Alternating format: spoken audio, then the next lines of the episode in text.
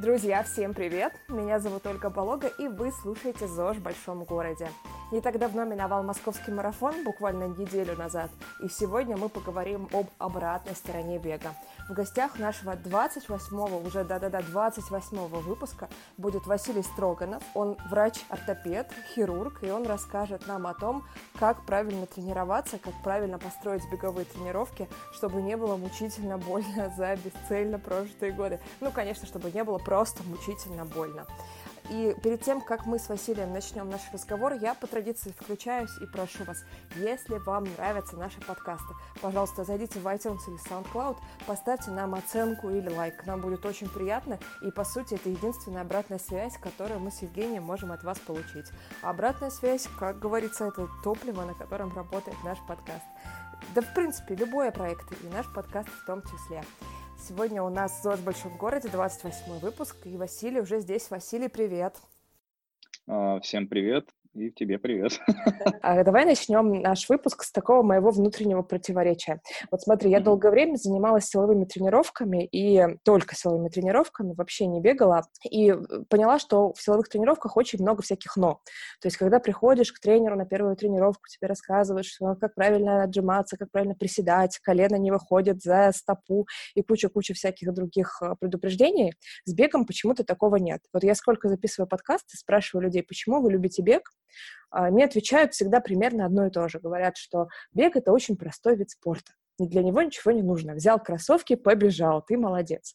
И ты знаешь, вот с тех пор, как я сама начала бегать немножко, совсем, вот максимум 10 километров я бегала на московском марафоне, мне вот стало казаться, что это не так-то и просто. Вот как врач, как хирург-ортопед, что ты скажешь насчет бега? Действительно ли это такой простой и безопасный, классный вид спорта? Взял кроссовки, вышел на улицу, и все, ты молодец. Но если не как врач, а как э, человек, который тоже занимается какими-то видами активности, то действительно бег – это самый доступный вид спорта. Тут глупо спорить, потому что тебе практически ничего не нужно, кроме действительно вот кроссовок. Разве что и то можно начинать, мне кажется, там, ну, если мы, да, раньше все там бегали в кедах, ничего страшного, все живы, там все здоровы.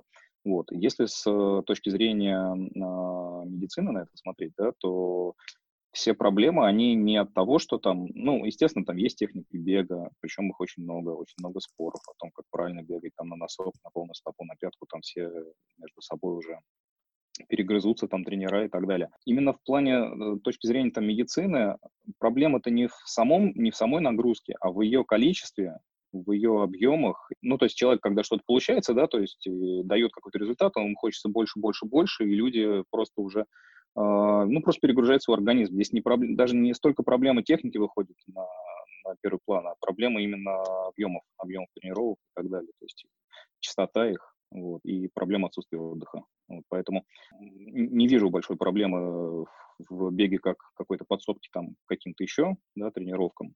Просто здесь надо некую, такую, некую сдержанность проявлять и, в общем-то, на мой взгляд, проблем не должно быть. Слушай, ну со всех сторон нам говорят, что нужно быстрее, выше, сильнее, да, вот все спортивные бренды говорят, ты сможешь, если ты бежишь, тебе тяжело, соберись, возьми себя в руки, да, беги быстрее, ты пробежал 5 километров, хочется 10, пробежал 10, хочется полумарафон там и так далее. То есть вот это вот какая-то бесконечная гонка, да, где нужно остановиться и сказать себе, так, все, стоп, хватит. Очень хороший вопрос. Бегуны — это очень такие, это, интерес, это самые, одни из самых сложных пациентов, и я, честно, не люблю лечить бегунов. Потому что основная а, группа а, бегунов – это, первое, это люди обычно с воспалением а, сухожилий. Вот, то есть э, из-за постоянно повторяющих движений, да, у нас э, так или иначе начинают какие-то, ну, тут либо одни, либо другие сухожилия воспаляться. И самая большая проблема – это человеку объяснить, что хорош, надо немножко прерваться. Потому что сухожилие, оно, когда мы особенно загоняем это в какой-то хронический процесс воспаления, оно не разрешится уже без э, отдыха. Ну вот, и человеку надо снять нагрузку. Временно, но тем не менее. И вот это самая большая проблема, а, с которой я сталкиваюсь, потому что люди, они, нет, я не могу остановить. И вот мы начинаем, у меня, я начинаю их уговаривать на своей консультации. То есть половина консультации не то, что я им объясняю, что с ним произошло, а я их уговариваю а, на какое-то время с этим прерваться. А, а почему это происходит, в общем-то? То есть мы забываем об отдыхе. И тут бренды могут нам говорить все, что угодно. Брендам нужно, чтобы мы покупали красивые кроссовки, красивые повязки на голову, красивые шорты. А, естественно, мы хотим выглядеть на марафонах классно, мы смотрим на профессионалов, э, которые в своих инстаграмах очень здорово бегают, ну, марафон там, что-нибудь там из двух часов пытаются выбежать, да, и мы пытаемся тренироваться столько, сколько мы смотрим профессионалам, тренируется два, там, три раза в день. Мы думаем, вот, здорово, супер, я тоже так буду, и у меня все получится.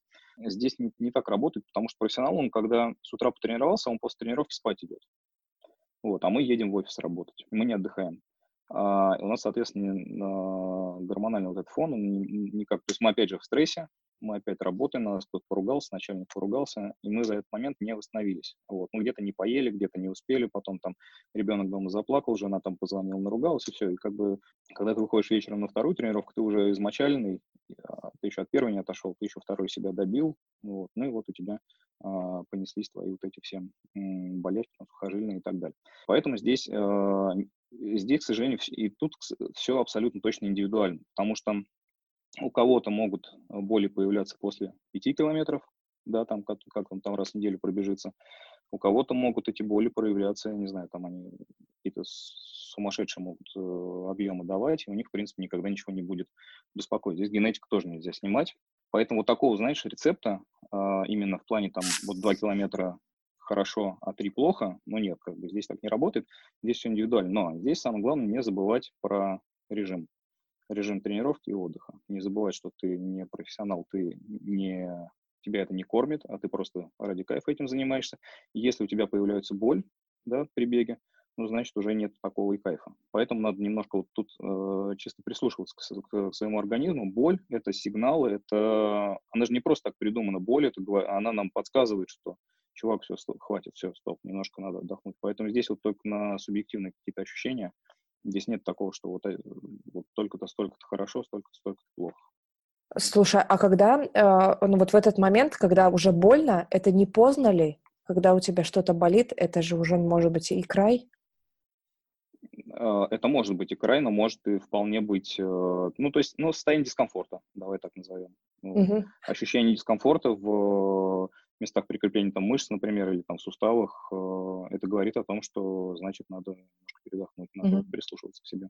Слушай, давай зайдем тогда с другой стороны. Расскажи, пожалуйста, с чем, тебе, с чем к тебе приходят э, любители здорового образа жизни? Кстати, друзья, я дам в описании подкаста ссылочку на Инстаграм Василия, в котором он пишет про то, что называет себя профессионалом в лечении любителей здорового образа жизни, да, Василий?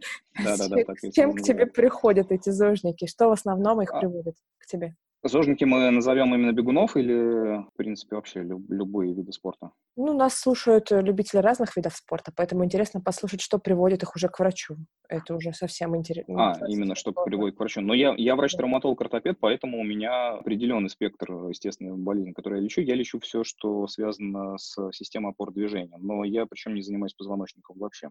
Угу. Я занимаюсь именно суставами, и ну, про меня уже как-то так идет, э, ну, какая-то некая слава там, да, ну, не слава, там, молва какая-то, да, там, народная есть, что вот этот э, парень может помочь суставами, и вот люди идут э, уже просто вот при ощущении дискомфорта в суставе, они приходят ко мне, а я уже там должен разобраться, что это именно, как это лечить. Вот, поэтому у меня здесь абсолютно ограниченный круг людей.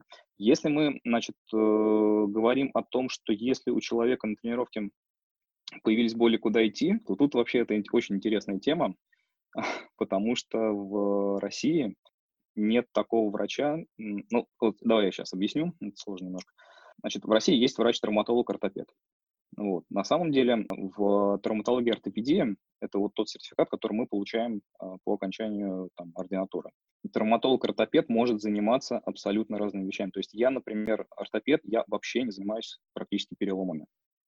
То есть, в принципе, я не оперирую людей с переломами. Мои больше моя работа заключается в эндопротезировании суставов и в э, операциях на связках суставов. Связки, мениски, мышцы пришиваю, то есть вот какие-то такие вещи. Вот это как бы мой, ну, там, хрящ восстанавливаю, то есть вот это мой какой-то круг, круг интерес, интересов. Ну, просто мне всегда было интересно интересен спорт, я начал э, уже пытаться понимать вообще, из-за чего начинает болеть это сухожилие, из-за чего болеть это сухожилие, как проверить, оно это или другое сухожилие болит. И вот, э, соответственно, то есть э, именно это на каком-то моем там энтузиазме и так далее. Если мы возьмем Штаты, у них абсолютно есть разделение. У них есть врач, физиотерапевт, это не физиотерапевт в нашем советском понимании, это человек, который, ну, по-русски он реабилитолог. Вот, это человек, который э, консервативно лечит как раз вот эти всякие воспалительные болячки, когда мышца воспалилась, когда здесь заболела, тут заболела ты к нему приходишь, и он тебе упражнениями, он тебе физиолечением, там, не знаю, какой-нибудь э, уколами плазмы, там, если хочешь, э, не знаю, там, может быть, какими-то аппаратами, там, массажами, мануальными техниками, он тебе старается эту боль снять. Он пытается понять, что ты делаешь неправильно, он пытается понять биомеханику, и он, соответственно, ее пытается поменять, там, паттерн движения твой изменить, чтобы у тебя меньше дальше ты это травмировал. К ортопеду идут уже на операцию. То есть тогда, когда понятно, что консервативно вылечить нельзя, тогда идут к ортопеду. В России идут к ортопеду всегда. Потом за неимением, да? За неимением, за неимением, за неимением физиотерапевтов, угу. да, то есть. И тут есть и хорошие, и, ну, для нас вроде как бы это неплохо, да, что у нас э, появляется поток пациентов, но большое количество ортопедов, а, оно, в принципе, то есть не, даже неинтересно разбираться в этом во всем. То есть а, мы очень узко смотрим просто из-за того, что нас так научили. То есть мы смотрим, пришел человек, болит коленом. Что мы первое думаем? Ага, артроз. Все, нельзя бегать, нельзя прыгать, артроз, надо уколы в сустав колоть, вот, и так далее. А на самом деле надо просто провести побольше тестов, немножко времени уделить человеку и понять, что у него болит не сам сустав, не хрящ там, а у него болит какое-нибудь сухожилие, которое вообще не в суставе, а которое выше. Там, то есть, ну, то есть он под кожей лежит где-то, какая-то точка воспаляется, Соответственно, здесь надо там другой подход совершенно применить.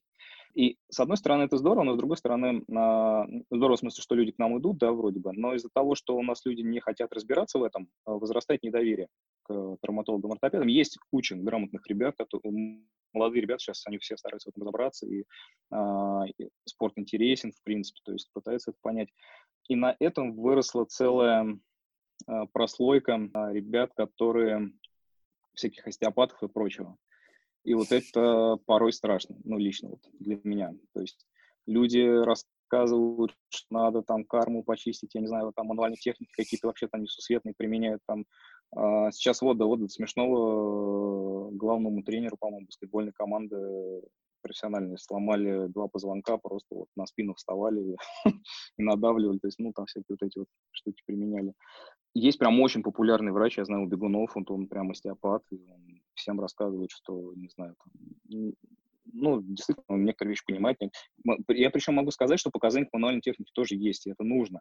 Просто здесь не надо, э, они начинают расширять показания, то есть они пытаются вылечить все. А, то есть, я не знаю, человек там порон миниска, им говорят, слушай, нет, ты иди оперируйся только тогда, когда у тебя заблокируют сустав. Ну, когда заблокируют сустав, то есть иногда в некоторых состояниях миниск можно пришить, а когда он тебе заблокирует сустав, как правило, он уже настолько размолот, что его придется только отрезать. Ну, как бы хотя бы вот так. Поэтому здесь, э, к сожалению, вот так вот, да, сказать, там, идти сразу к ортопеду, ну, а, наверное, я бы сделал так, я бы прошелся бы по нескольким врачам, то есть я бы показался бы реабилитологу, и, возможно, то есть им надо было бы сделать, правильно бы сделать, если это сустав, то надо еще дополнительные какие-то методы исследования провести, то есть не только, чтобы а, человек посмотрел, и, возможно, еще подкрепил бы слова реабилитолога э, э, уже консультации ортопеда. И сейчас, в общем-то, к этому все идет. А, многие центры такие, ну, там, спортивные всякие сейчас клиники создаются, пытаются создаваться, и там уже а, реабилитолог с травматологом, они обычно сидят в соседних кабинетах, и есть возможность, чтобы посмотрел тот и тот. Да, слушай, вот ты пока рассказывал про это деление на двух врачей, про э, врачей, которые э, смотрят на то, какая техника движения, да, вот про то, как, что, как можно подойти к этому вопросу, и про врачей, которые занимаются уже травмами. Я вдруг подумала о том, что вот в мозге обычного человека, вот, например, в моем, да, а речь о первых врачах даже, в принципе, не идет. То есть мне кажется, что я бы начала задумываться уже о том, чтобы пойти к врачу, только когда все стало бы уже совсем плохо, тяжело и невыносимо. Хотя сейчас действительно к этому все идет, мы вот недавно разговаривали с Максимом Журила I Love Running. точнее уже теперь I Love Суперспорт, они рассказывали про то, что э, открывают, э, точнее уже открыли клинику, которая называется I Love Health, как раз с врачами для любителей здорового образа жизни, для вот такими врачами, которые могут помочь в таких ситуациях. Еще не резать, еще не оперировать, но уже что-то делать с человеком. Ну, честно говоря, можно я воспользуюсь, да, тем, что в подкасте а, а, у меня есть э, команда уже, и мы пытаемся, ну, мы единственное, мы вот сейчас на уровне, у нас проект прям все посчитано и так далее, мы сейчас вот э, ищем прям а, какую-то некую помощь, мы прям, но действительно мы хотим сделать э, тоже что-то подобное, мы не, не хотим делать, чтобы это вообще было без хирургии, то есть у нас будут и хирурги, у нас будут и а, реабилитологи, и будут ребята, которые вот этими паттернами движения занимаются, то есть мы вот такую прям супер команду пытаемся, ну, мы ее собрали уже, то есть нам по факту надо теперь на это все денежка. То есть вы ищете инвестора. Давай скажем громко, да, у нас много да. слушателей. Мы ищем инвестора. Да. Хорошо. Мы, Друзья. мы ищем инвестора, мы хотим создать э, спортивную клинику правильную такую, которая вот, э, чтобы не встал вопрос, кому идти. То есть э, для, для людей, которые не только занимаются спортом, просто сейчас на самом деле все очень активны, и действительно у людей очень много проблем, похожих на, спорт, на спортивные, просто из-за их активного образа жизни. Угу. Слушай, ну давай тогда возвращаемся вот в этот, эм, ну, ну вот к этому начинающему спортсмену. И правильно я тебя понимаю, что к врачу идти надо тогда, когда тебе что-то кажется неправильным, да? То есть ты услышаешь себя, свое тело, чувствуешь какой-то дискомфорт. Да, ну давай так еще обговорим, какие задачи у начинающего атлета. То есть если он просто там раза два в неделю бегает, то я думаю, что да, тогда он просто ориентируется на свои ощущения. А, и тогда без всяких, я, наверное, предугадываю, ты про чекапы меня хочешь спросить, вот, тогда, наверное, без чекапов. Если человек ставит задачи полумарафоны, марафоны, тогда здесь, да, здесь нужно будет э, всякие чекапы делать. Это когда? Это что? Ну вот смотри, вот я пробежала 10 километров, и теперь мне хочется больше, да? Ну, следующая дистанция — это полумарафон. Уже пора идти. То есть ты, ты будешь готовиться к полумарафону? Ну, э, давай предположим. Я еще не уверена Предположим, еще, но... ты, да, Предположим, ты готовишься к полумарафону. Да. Угу. да, тогда я тебе советую э, чекап провести. Почему это важно? Потому что вообще, э, сейчас страшную вещь скажу, на смертность на полумарафонах, она выше, чем на марафонах. И связано это с тем, что на полумарафоны э, не надо квалифицироваться. По-моему, я не знаю, не уверен, по-моему, на российский марафон даже не надо тоже квалифицироваться. То есть э, то есть ты можешь просто спокойно подать заявку, тебя никто не будет проверять, и ты спокойно побежишь. А если у тебя в наличии а, какие-то состояния, о которых ты даже могла и не подозревать, но здесь самое страшное, это, конечно, сердечно-сосудистая система, да, вот, то действительно, то есть, ну, мы видим, а, что люди умирают на полумарафонах довольно-таки, ну, нередко вот такое случается. Понятное дело, что они скомпрометированы с чем-то. То есть, если человек был здоров, если бы он прошел бы обследование, вот, и, возможно, ему сказали бы, да нет, не надо тебе ничего бежать, вот, то, в общем-то, это, это беды не было бы. Слушай, а, мне... а куда мы идем? Ну, а куда вот пойти? Вот я хочу пробежать полумарафон. Пока ты не сказал, мне даже в голову не приходило пойти на обследование. У нас же нет такого в клинике чекап для желающих пробежать полумарафон.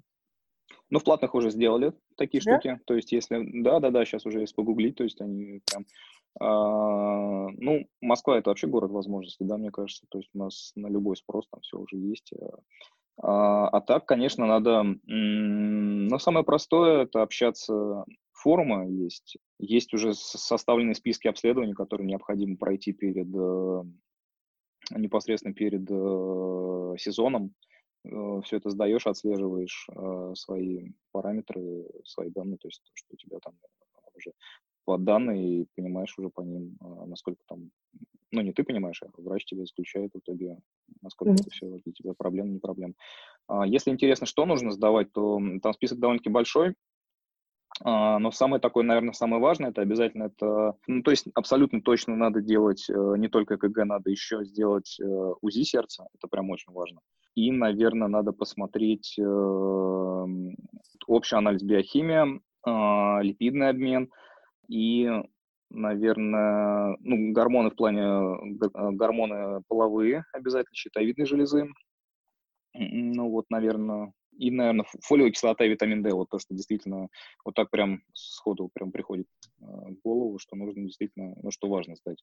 В общем, но это вот если, да, если у тебя планы такие на, на полумарафон, то есть нацелилась. Я прям сейчас цепляюсь за витамин D и за фолиевую кислоту, просто вот это тут что-то мое личное. Меня пару дней назад врач отчитал за то, что я не пью витамин D, сказал, что он у меня абсолютно точно не может быть нормальным, и что в Москве ни у кого не бывает витамина D в норме. Это правда? А, да, говорят, что даже не в Москве, а даже в солнечных регионах у людей дефицит витамина D. Это прям э, такая проблема. Вот, э, потому что мы в офисах, мы мало времени на улице, вот, солнца, естественно, не хватает. Это да, сейчас это правда, у нас есть... про кости, да? То есть вот витамин D это что-то про кости, про рахит, про кальций, это да? С... Это, это, да-да-да, это его самая главная функция, то есть действительно, ну, у бегунов, например, есть огромная проблема с усталостными переломами. Вот, ну, это у, у, у марафонцев, как правило. Вот. А, поэтому, да, это для, для бегунов очень важно, но да, также, на самом деле, витамин D у него есть и не... Ну, то есть он влияет не только на костную систему, а, и, а, в общем-то, даже и метаболизм, и восстановление. И вообще сейчас витамин D — это какая-то, не знаю, с ним бум. Я не знаю, насколько это действительно все оправдано или нет. А, его назначают все, всюду, всегда, урологи, андрологи, э, гинекологи, все вообще функции завязаны, завязывают на витамин D. Ну и ты тоже про него сказал в рамках полумарафона, значит, и для костей важно. А для, это, это самая главная функция, да, действительно. Mm-hmm. Вот. Он же, ну, он, да, он позволяет кальций лучше усваивать и так далее. есть, так, ну, хорошо. Возвращ... Окей, возвращаемся обратно к бегунам. Если я бегу 21 километр, это уже значит, что нужно делать обследование. Если я бегу 10, то ничего страшного?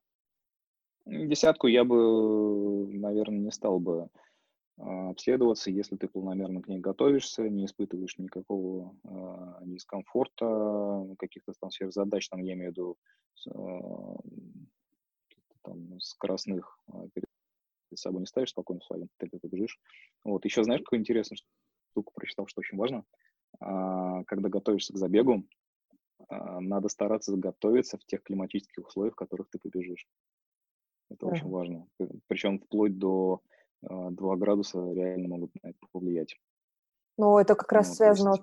история с путешествиями. Мне кажется, вот сейчас популярная да. Да, тема с тем, да, да, да. полети там в Берлин, там пробеги полумарафон. Да-да-да. Сейчас же очень любят, да, все как бы, там, не знаю, на Майорку на какой-нибудь полететь и там триатлон дать, как бы, а готовиться в Москве. Вот. Поэтому тоже не очень хорошо по понятным причинам. Хорошо, давай тогда а, вернемся к начинающему бегуну. Вот человек начал бегать, а вот вышел в кроссовочках, километр, два, три, все, дальше он уже хочет чего-то большего. Что здесь важно учесть? Что вообще вот на этапе самого начала бега, что нужно предусмотреть, чтобы потом не было мучительно больно в прямом смысле этого, этих слов? Ну, давай сразу, да, значит, э, не забываем о том, что отдых, да, режим, питание, вот зачем следить начинаем. А, в плане, значит, э, спортивной амуниции, да, а, ну вот, что самый простой вид спорта, то есть, э, да, действительно, в плане, если там просто побегать там для снижения веса там и так далее, то, в общем-то, не важно. Если уже потом мы начинаем какие-то перед собой ставить задачи, то, конечно, самое Самое важное вообще во всех видах спорта, там, где есть обувь, это обувь. Вот. Неважно в каких то шортах, неважно в каких-то лосинах, вот, подходят ли они по цвету к твоим э, кроссовкам, но вот кроссовки действительно это важно.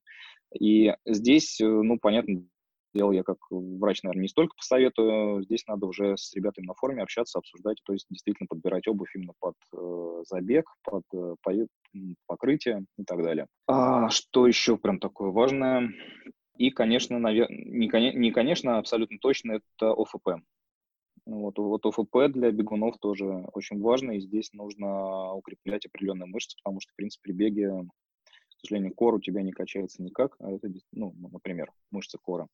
Вот, их очень важно укреплять. И это снимет очень много проблем и дальнейших травм, э, неприятных болевых ощущений. То есть э, самое частое из, ну, например, из нижних конечностей, одна из самых частых травм э, – это колен бегуна. А это когда воспаляется илиотибиальный тракт. Так у нас есть образование по наружной поверхности э, бедра. Вот если у человека в хорошем тонусе средняя ягодичная мышца, то у него практически никогда, ну, скорее всего, у него вот этого воспаления или утибиального тракта не будет. А понять, насколько... Ну, то есть надо просто включить определенное упражнение, упражнение на, например, на среднеягодичную мышцу. Это боковая планка, это разводка ног. Вот так вот просто хотя бы на скидку. Поэтому, ну и вот таким вот образом, ну, я не знаю, тут э, здесь, наверное, тренера и форумы подскажут, вот, что это сделать. Здесь даже я боюсь, что не все врачи это смогут подсказать. Ну, то есть не, травматологи точно не все это могут подсказать. Ты знаешь, я сейчас вспомнила о том, что у нас к выпуску с Максимом Журила было э, такое приложение, в котором мы давали ссылку на зарядку бегуна. Это такой 20-минутный комплекс упражнений, который э, рекомендуется выполнять каждый день тем, кто бегает, даже если это беговые тренировки сами по себе три раза в неделю. Наверное, к нашему с тобой подкасту я продублирую ссылочку на эти упражнения.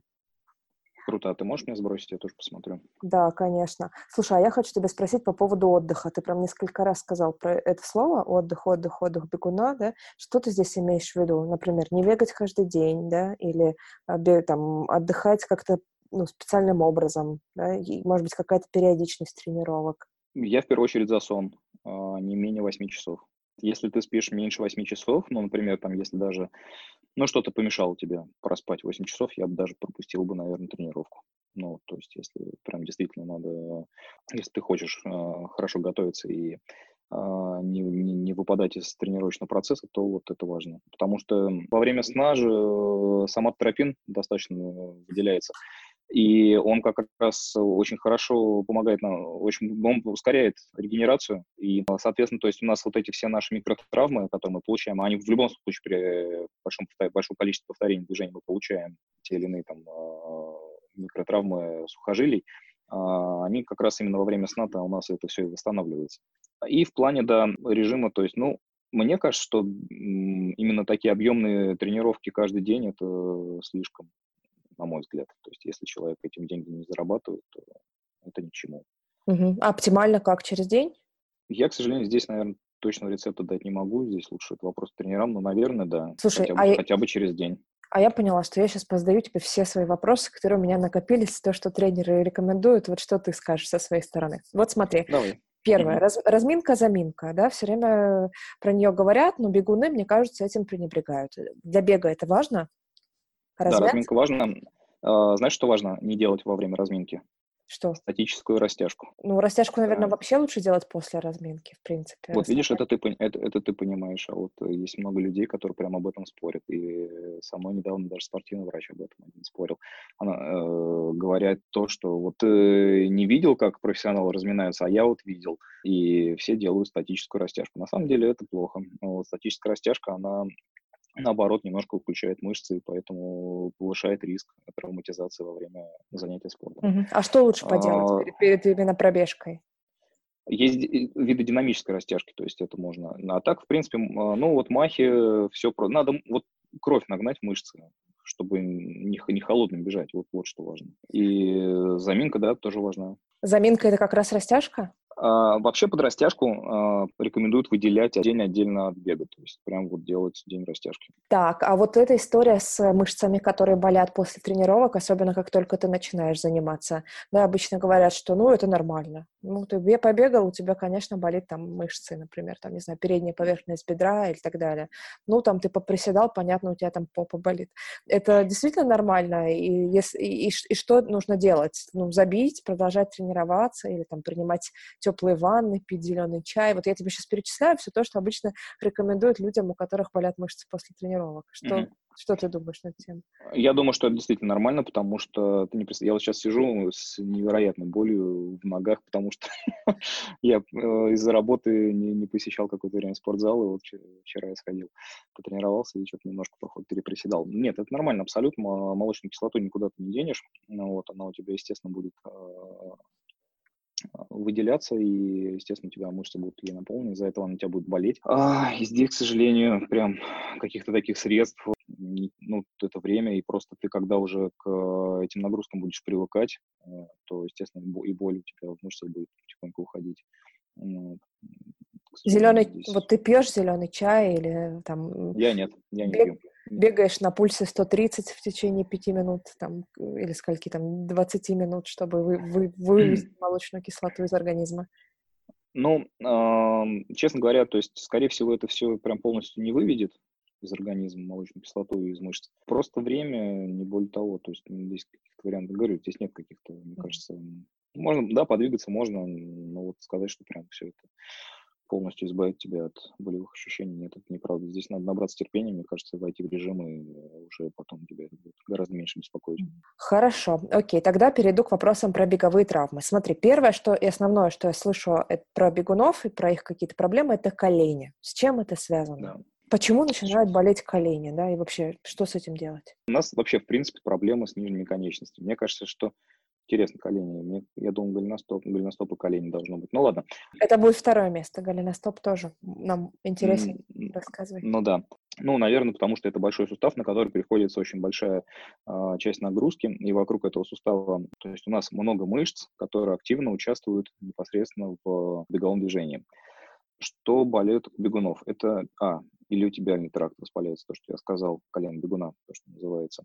Как правило, на самом деле боли в колене, они больше связаны с структурами, которые лежат вокруг колена. Это не, не сам сустав болит очень часто, а это структура, которая вокруг, это э, сухожилия, как правило, и связки. Значит, он, э, то есть илиотибиальный тракт, он э, довольно-таки сильно воспаляется. На него, соответственно, часть, большая часть нагрузки переходит тогда, когда слабые у нас мышцы, которые должны компенсировать эту нагрузку. Нагрузка, как я уже сказал, уже это аддукторы среднеягодичные. И а, когда у нас происходит еще э, с другой стороны, то есть это гиперпронация стопы, да, то есть плоская стопа, тоже из- из-за определенной формы, то есть из-за постановки постоянно не, э, неправильной стопы, а, тоже он а, или утибиальный тракт сильнее дергается и сильнее воспаляется у бегунов. А если, опять, при беговых движениях сильно напрягается разгибательный аппарат, квадрицепс, да, а, квадрицепс тянет за собой а, коленную чашечку над коленник и собственную связку над коленником. Тоже очень частое воспаление а, собственной связки, передние боли, там тело гофа воспаляется и так далее. То есть это вот тоже довольно часто проблема для бегунов. Поэтому здесь э, у каждого индивидуально, почему это происходит, да, то есть это у всех надо смотреть, э, опять же, это может быть просто по причине ну, это такая компенсатор, компенсаторная штука такая включается. То есть у тебя слабая какая-то мышца или отклонение в оси конечности, ты не так ставишь там стопу, например, и, соответственно, у тебя э, пытается компенсировать э, за счет перенапряжения вот этой вот, вот этой мышцы, которая у тебя впоследствии начинает болеть. Вот и все. Одна из проблем – это общее воспаление сустава, то есть бывает синовиты, банально. То есть просто сустав воспаляется из-за того, из-за просто из-за постоянных вот этих нагрузок, э, из-за большого числа повторений и, опять же, маленького, маленького количества отдыха mm-hmm. между тренировками. У нас э, что-то воспалилось, в принципе, то есть мы даже походили, э, мышца напряглась, да, э, она дергает за собой сухожилие. Сухожилие крепится к косточке, это МТС называется, место прикрепления. Там в этом месте прям микротравма получилась, ну, то есть она прям, ну, такой, ну, грубо говоря, микронадрывчик вот этого сухожилия. Нужно время просто, чтобы оно зажило. А если оно, если ты не дал это времени, то у тебя еще больше надрывчика. И там очаг воспаления формироваться начинает. Все, он как бы без э, уже как каких-то вмешательств, он иногда все, он не уйдет от этой боли. То есть она постоянно будет тревожить. И вот тогда уже человек э, с этой хронической болью так, все, пора лечиться, вот тогда уже идет сдаваться врачу. Немножко поздновато иногда, то есть сложно лечить уже. Вот, иногда. здесь надо вот разбираться, то есть э, мы-то можем воспаление снять, но вот эта кинетическая цепь, она у человека патологическая, ну не патологическая, она у него, к сожалению, приводит вот именно к перегрузке чего-то. И здесь надо уже разбираться, из-за чего у него болит. Либо у него что-то слабо накачано, либо он там неправильно ставит ногу, и здесь уже разный прием. То есть здесь мы иногда с реабилитологом как раз работаем. Слушай, а есть какие-то люди, которые вот в группе риска? Ну, то есть, например, люди, которые с лишним весом бегают, начинают э, и с целью как раз-таки похудеть, да, или те, у кого есть определенные уже заболевания, те, кому вот сейчас, которые нас прям слушают, им нужно быть очень внимательным, когда они начинают бегать. Да, конечно, лишний вес Естественно, это большая проблема для бега. И, естественно, сразу опытные тренера, сколько вот смотрю, если в зале, они никогда не разрешают бегать им, они сначала заставляют их ходить. Вот, и когда они уже определенное количество там километров могут пройти, только тогда они начинают потихонечку там ну, увеличивать скорость шага. Потом, а, опять же, человек, который просто не занимался, нужно посмотреть, в каком состоянии мышцы у него, то есть какие-то тоже там разминку для бегунов можно делать, да, там, чтобы хотя бы хоть как-то укреплять мышцы. Если мы говорим о забегах, там, марафонах и полумарафонах, то в группе риска, а, люди с лишним весом, б, это люди с проблемами сердечно-сосудистой системы, в, это диабетики, г, это курильщики, ну, вот это вот те люди, от которых можно ждать сюрпризов неприятных и травм на mm-hmm. забегах. Угу. Хорошо, давай тогда я сейчас попробую так немножко сделать summary, да, это вот все, э, подвести mm-hmm. такой итог по, по поводу э, подготовки к бегу и как быть здесь. Смотри, то есть получается, если мы начинаем бегать, то что важно учесть? Это э, разминка, да, дальше бежим, слушаем себя, заминка, возможно, растяжка, может быть, растяжка отдельно, следим за питанием, отдых, сон, да, перерывы между тренировками. А, если, ну, наращиваем нагрузку постепенно, это, мне кажется, понятно, но тем не менее надо проговорить. Если больше 10 километров уже там подбираемся к полумарафону, то здесь а, речь идет уже об обследованиях обязательно, чтобы это все было безопасно. Плюс еще мы с тобой говорили про то, что когда чувствуешь дискомфорт, значит уже что-то не так, да, скорее всего, лучше обратиться к специалисту, лучше к реабилитологу если я правильно понимаю, да? Либо попробовать э, передышку дать, да, просто mm-hmm. если вот прям не хочется идти к врачу, то есть попробовать дать отдых, вот, либо действительно уже дойти до врача. Угу. Так, ничего не забыли? Если ничего не забыли, тогда поспрашиваю дальше, например, нужно ли пить какие-то добавки?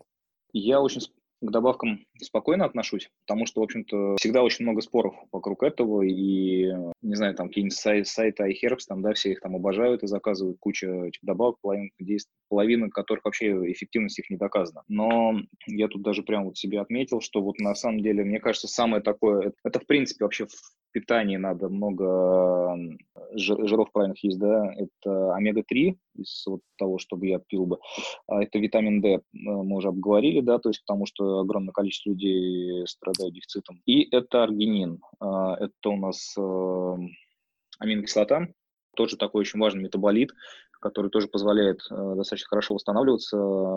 Еще у него такое э, свойство это причем вот, ну, вот эта добавка, наверное, вот ее функ... свойства доказаны. Э, есть такое понятие ангиогенез, то есть э, улучшает кровообращение, кровоснабжение э, структур, вот, что, в общем-то, хорошо сказывается на их питании кислородом, и, соответственно, то есть э, человек э, легче переносит нагрузку. Вот то, что, наверное, стоит применять. Угу. А, а вот эта история с тейпами, я часто вижу на забегах э, тейпирование. И в спортзалах тоже часто рекламируют его, причем не только как не, не только для тех людей, у которых уже есть какие-то травмы или боли, а в принципе как что-то такое профилактическое. Это вообще работает? Это нужно? Как э, профилактика я не особо верю. А, здесь может быть такая же та же проблема, как как с растяжкой, потому что там а, за счет тейпа можно как э, активировать мышцу, так и ее релаксировать. Вот. И если мы ее расслабляем, мы ее немножко как выключаем, тут, как, ну, я говорю, как, как с растяжкой получается. Поэтому насколько это хорошо, не знаю. Тейп вообще это такой э, холивор у врачей. Когда разработали тейп, кинезиотейпирование, было объявлено, ну, было объявлено, заявлено ряд эффектов, которые кинезиотейп показывает. А, ну, сейчас вот в мире классической медицине все такие сейчас доказательные, э, все очень любят спорить там, э, и применяя статьи э, на подмеде, все все там читают. А, но действительно, то есть по, по исследованиям ни одного из эффектов, которые анонсировали создатели тейпов, их не, не, не удалось доказать. Ну, то есть вот вообще никак. То есть из того, что вот они прям сказали, ничего из этого не работает. Но по факту тейпы работают как э, дополнение. То есть когда я, например, там лечу какие-то вот именно сухожильные проблемы, я именно уже когда боль когда какую-то лечу, а, я иногда тейпирую. У меня есть ординатор, который я прямо первым делом отправил на тейпирование, она у меня обучилась, и помогает, она мне тейпирует ребят, и а, есть ряд пациентов, которые, да, действительно тейпы помогли. Но сказать, что, ну, как профилактика вообще я смысла не вижу.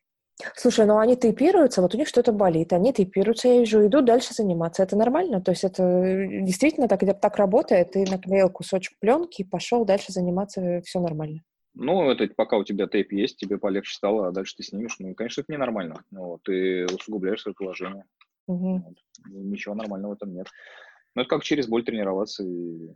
Просто ты ее меньше чувствуешь, да, за счет того, что... Да, да, да, ты просто в данный момент, это как, ну, не знаю, ну, можешь там лидокаином себе обколоть, но насколько тебе это поможет. Ну, то есть ты же не воспаление не убрал, ты просто а, притупил вот тот сигнал, о котором, помнишь, мы вначале говорили, что боль – это просто сигнал, это э, организм ну, по-умному устроен, просто тебе подсказывает, что когда тебе прерваться, когда тебе отдохнуть, и вот он говорит, что ну, как вот на машине мы едем, да, и она нам говорит, там, что-то у нас там колесо сдуло, там, да, например. Мы, конечно, можем быть бравыми ребятами и ехать дальше на этой машине, но как бы к чему это приведет. То есть мы сотрем просто покрышку, и дальше будет просто больше денег мы потратим на то, чтобы там восстановить это все. Вот, и на дольше мы нашу машину в гараж поставим. То же самое и с нашим организмом. Нам датчик подсказывает, что, ага, у тебя воспалилось сухожилие тонкой мышцы, и там успокойся, дай там отдых вот, сходи погуляй, в кино сходи. Вот, а ты такой, нет, нифига, вот я там смог сбросить 2 килограмма, мне надо еще 3, и вот я еще раз побегу. А, соответственно, у тебя не только она воспалится, у тебя воспалится еще какая-нибудь там полусухожильная мышца, и будет сложнее лечить. Угу. Поэтому можешь затепироваться, но насколько это все тебя спасет, ну, спасет тебя.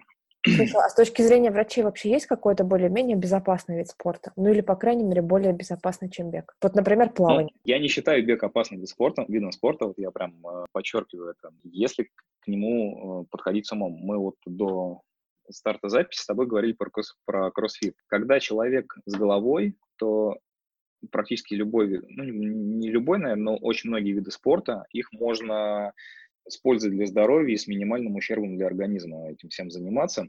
Вот. А, вообще, в принципе, я за физкультуру, не за спорт высоких достижений точно, потому что в спорте высоких достижений там, в общем-то, про здоровье никто и не говорит. То есть там задачи у людей совершенно другие. Они все в 30 лет покалечены, как бы, но зато они там что-то там заработали, в общем, при деньгах. А здесь немножко, ну, мы даже спорили, сейчас вспомнил, как у нас, знаешь, любят все время говорить, а вот футболисты много получают, они там дураки, там просто мяч пинают, там как бы, а вот мы как-то сидели, обсуждали это как гладиатор. То есть вот он, это тот человек, который знает, что вот он 40 лет инвалидом будет. Ну, то есть все, у него там коленки под замену. Но он просто за здоровье, за свое, он получает огромные деньги. То есть это у него такая, как вспышка, то есть он должен набрать сейчас максимум, чтобы потом э, ходить там хромать, как бы, но тем не менее, то есть зато там ездить на дорогой машине, и что, и что у него вся семья там э, себя хорошо чувствовала. Поэтому спорт высоких достижений это все это мимо, это не про здоровье. Если э, спокойно бегать, э, даже, даже и полумарафоны, и марафоны, в общем-то, там, если они у тебя не каждый день, там, это их там,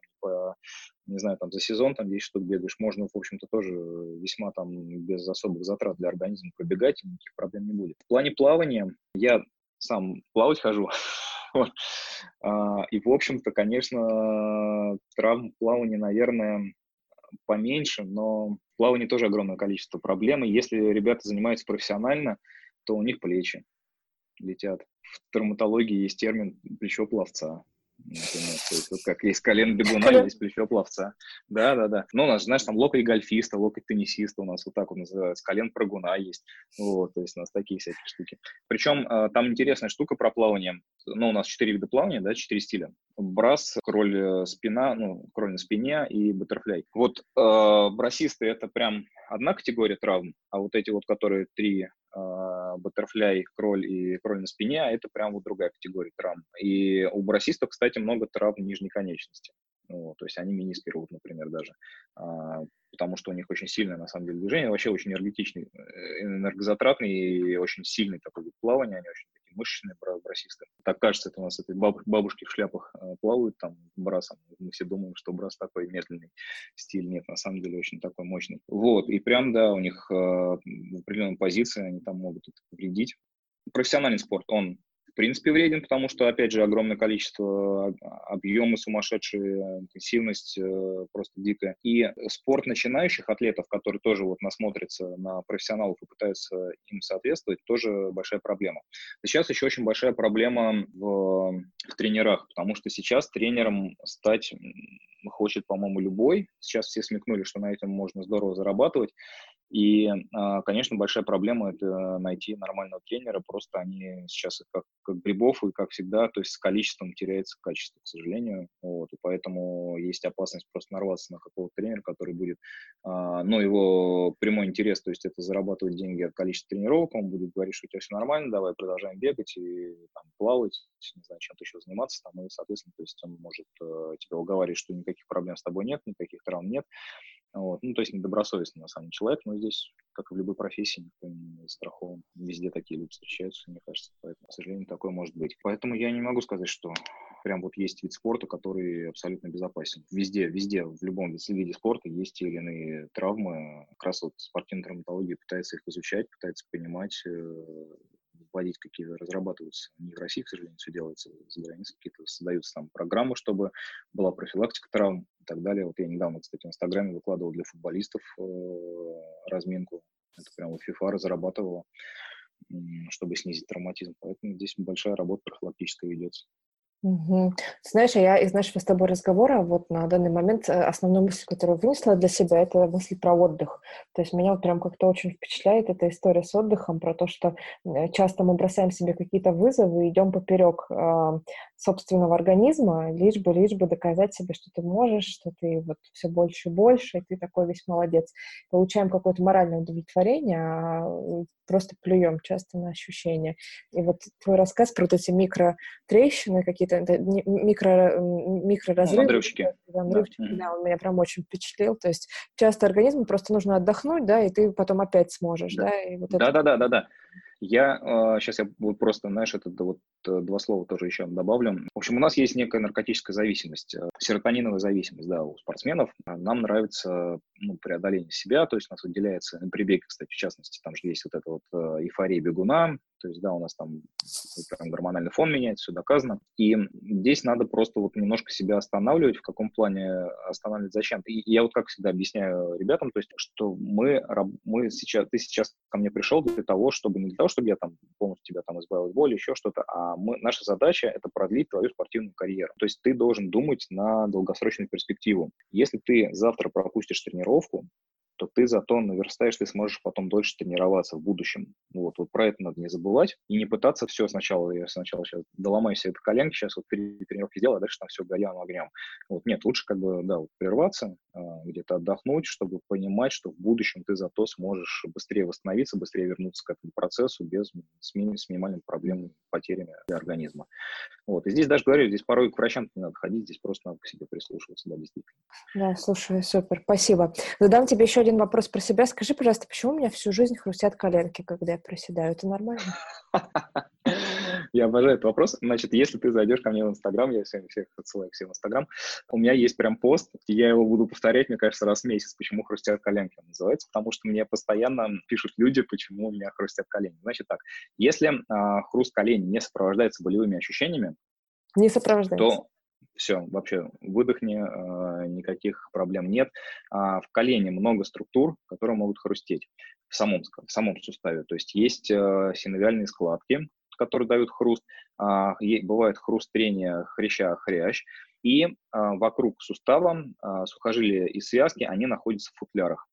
При каком-то воспалительном процессе эти футляры немножко грубеют, и когда сухожилие внутри этого футляра скользит, тоже э, такой звук похожий на как канат, знаешь, трещит, вот когда ну, корабельный канат, вот, вот такой звук получается, тоже нормально, не страшно. Если, говорю, если не сопровождается болью. Если есть боль, то либо это признаки артрозных явлений, либо это повреждение мениска и много-много всего неприятного может быть.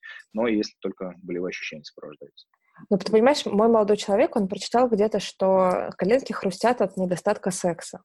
И теперь он это использует в своих целях, когда слышит, что я приседаю, у меня опять что-то хрустнуло, то все. Это, не, это неправда?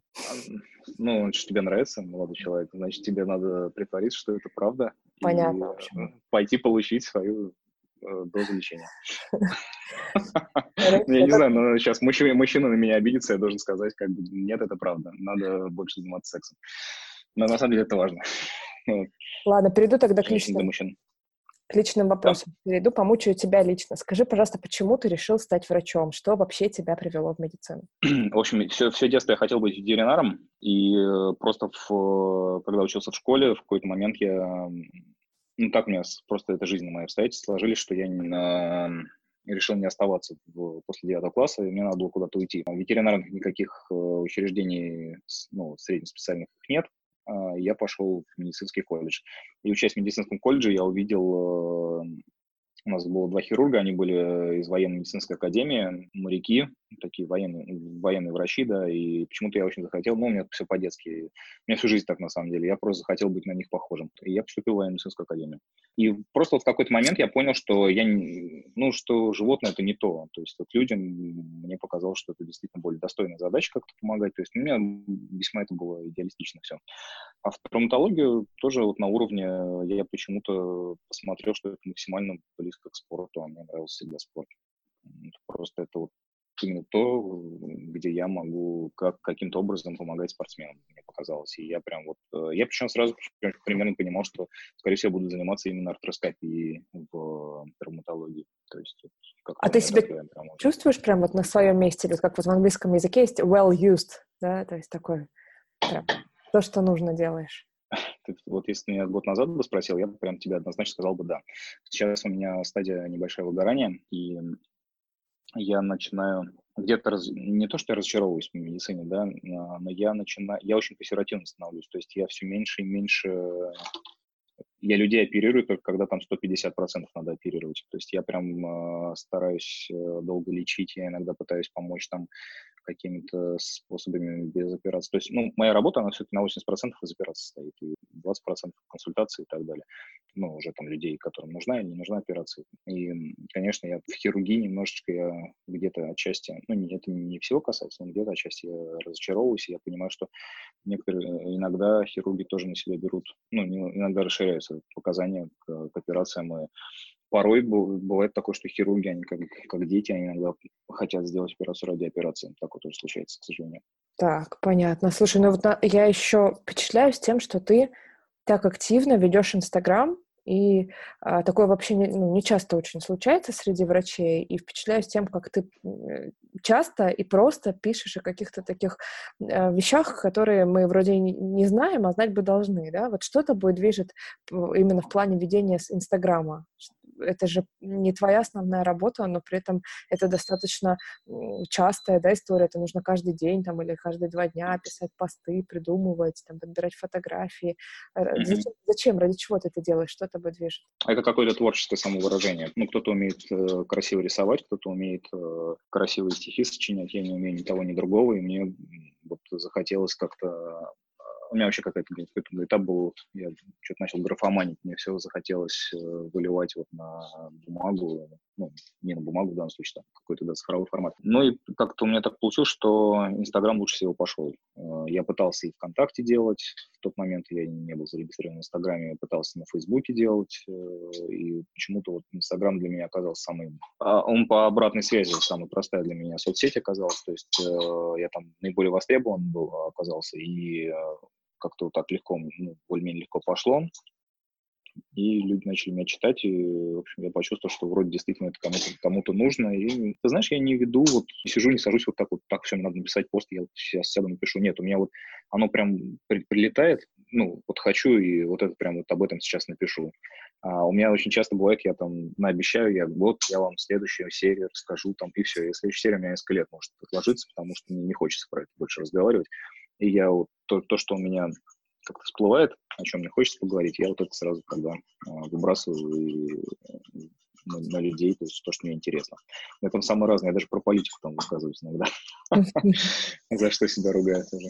Ну, а ты знаешь, для меня это такой вопрос немножко двойной, потому что, с одной стороны, очень хочется поделиться какими-то находками, какими-то историями, чем-то вот, что меня, например, лично беспокоит или осенило, а с другой стороны, я всегда переживаю за то, что некоторые люди читают в интернете, сразу начинают пробовать. То есть это, ты знаешь, лечение через интернет, там, а, почитал, пошел, сделал. Вот я всегда этого опасаюсь. У тебя, у тебя есть такое? Честно говоря, я об этом поначалу думал, но, в общем-то, я не, не вижу такого, что я, я, я не даю той, той информации, как, которую человек смог бы прям так применить дома, там, да, и что-то себе там, начать там с собой что-то делать. А, я даю такую общую информацию, которая уже и без меня она есть в интернете. Все-таки я считаю, что я немножко людей образовываю, ну, например, люди не знают банально там при переломе там лучше рентген сделать или МРТ, условно. И я объясняю, что вот это исследование для этого лучше, это для этого. Соответственно, mm-hmm. ничего страшного я не такого не, не говорю, и человек ну, вроде как что-то узнал, и все, и какой-то вывод сделал. То есть я каким-то таким там лечением там не занимаюсь особо. Mm-hmm. Как-то так. Окей, okay, хорошо. А расскажи, чем ты занимаешься в плане, вот в зожном плане? Вот интересно, врачей всегда мучить? В прошлый раз мучила врача-диетолога, эндокринолога, что у нее, чем, что она ест, чем питается, да? Тебя помучаю про mm-hmm. спорт в том числе. Расскажи, вот какой у тебя спорт в жизни? А чем диетолог питался? Вот Ел целая, мясо. Целая система, да, да. И мясо, рыбу, mm-hmm. да. У нас прям вот, э, я, честно говоря, еще не встречал ну, в общем, большинство классических врачей мы прям против э, вегетарианства, ну, веганства, наверное. Вот. Мы недавно даже тут я с товарищем обсуждали, что мы сейчас лечим одного такого тоже среди бегунов, известного вегана, а, и мы смеемся, что у него даже ткань по ощущениям другая, и, в общем, для спорта я, я считаю, что веганство плохо для спорта. Значит, в плане ЗОЖа, ну, я хожу в зал тренажерный, и я плаваю плаваю с тренером, то есть я прям прихожу и, и, и тренируюсь тоже в зале с тренером, просто из-за того, что а, мне нужно, чтобы мне говорили прям вот ты делай так, делай так, там плыви столько-то. Я знаю, что если я приду в бассейн, я никогда не доплыву, только не сделаю тот объем, который я делаю работая с тренером. Ну плюс там технику ставят, мне еще что-то подсказывают. У меня нет каких-то задач. Я прихожу, ну, время от времени он меня зовет в, в нашем зале проходит соревнования по плаванию. Я прихожу там заплывчики участвую там в каком-нибудь, то есть вот как-то так.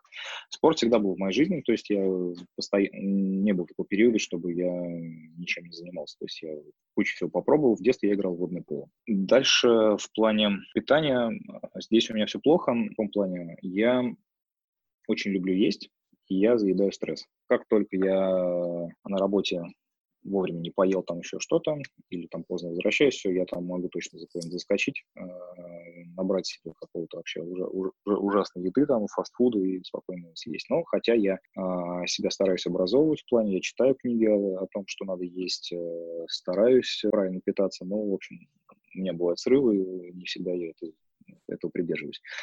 И по поводу чекапов тоже у меня был один момент, я читался на всяких биохакеров, и я пытался отслеживать э, уровень там, гормонов, сдавал анализы, но тоже мне это быстро все надоело. В общем-то, я когда понял, ну, там, когда понял, что у меня более-менее все нормально, я уже там какие-то дальше срезы не делал, там, не отслеживал, не, не повышал, и, в общем, для меня как трудно и себя организовать в этом плане. Ну, ну вот я считаю, что надо, ну, из того, что я придерживаюсь, э, чего придерживаюсь, это активность, да, то есть я стараюсь заниматься спортом и более-менее пытаюсь время от времени контролировать свое, свое питание.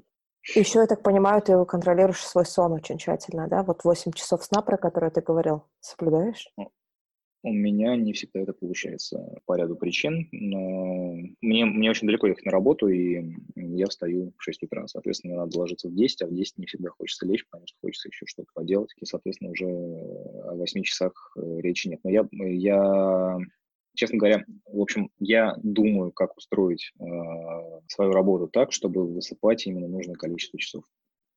Вот у меня прям вот есть такая заморока, я прям действительно хочу, я либо думаю переехать ближе, либо, либо до работы куда-то ближе переместить, то есть я об этом очень, очень думаю, потому что я от этого страдаю, то есть потому что я не высыпаю то количество часов, которое мне хотелось бы. Класс, вот это прям сейчас отличный был комментарий, друзья, слышите, вот врач очень серьезно думает о том, как бы правильно выспаться. Василий, спасибо тебе большое за разговор, это было прям очень интересно. Про отдых это основная мысль, я прям для себя ее выношу, прям как топ-1, да, самый верхний топ сегодняшнего разговора. Я хочу тебя еще попросить последние несколько секунд нашего выпуска потратить на то, чтобы пожелать нашим слушателям, особенно тем, кто только начинает заниматься каким-либо спортом, пожелать что-то такое легкое и простое, но при этом применимое, что могло бы их э, уберечь в будущем от э, травм и каких-то серьезных спортивных последствий. Давай я не спортсменам, а вообще, в принципе, людям Давай. Э, порекомендуем два самых э, простых э, правила. Давай три сделаем, да, то есть про сон мы уже сегодня решили, что мы все-таки все такие должны, должны много спать, значит, старайтесь спать не, не меньше 8 часов. Первое. Второе, это вот абсолютно не так важно, на самом деле, что вы едите, главное, не переедайте, просто не ешьте очень много. Лучше даже где-то поголодать, где-то не доесть, то, что действительно работает в плане там долголетия э, вашей активности и так далее, лучше даже не доесть. И больше двигайтесь, то есть будь, двигайтесь именно лучше на открытом воздухе. То есть это самое такое, что действительно э, даст вам сил и э, увеличит ваше, продлит ваше долголетие.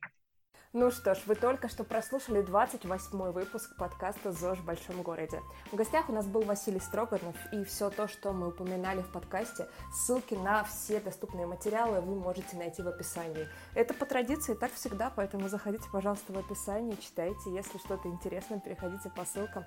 А, не забудьте зайти в iTunes или SoundCloud, поставить нам лайк или несколько звездочек, сколько вам будет угодно.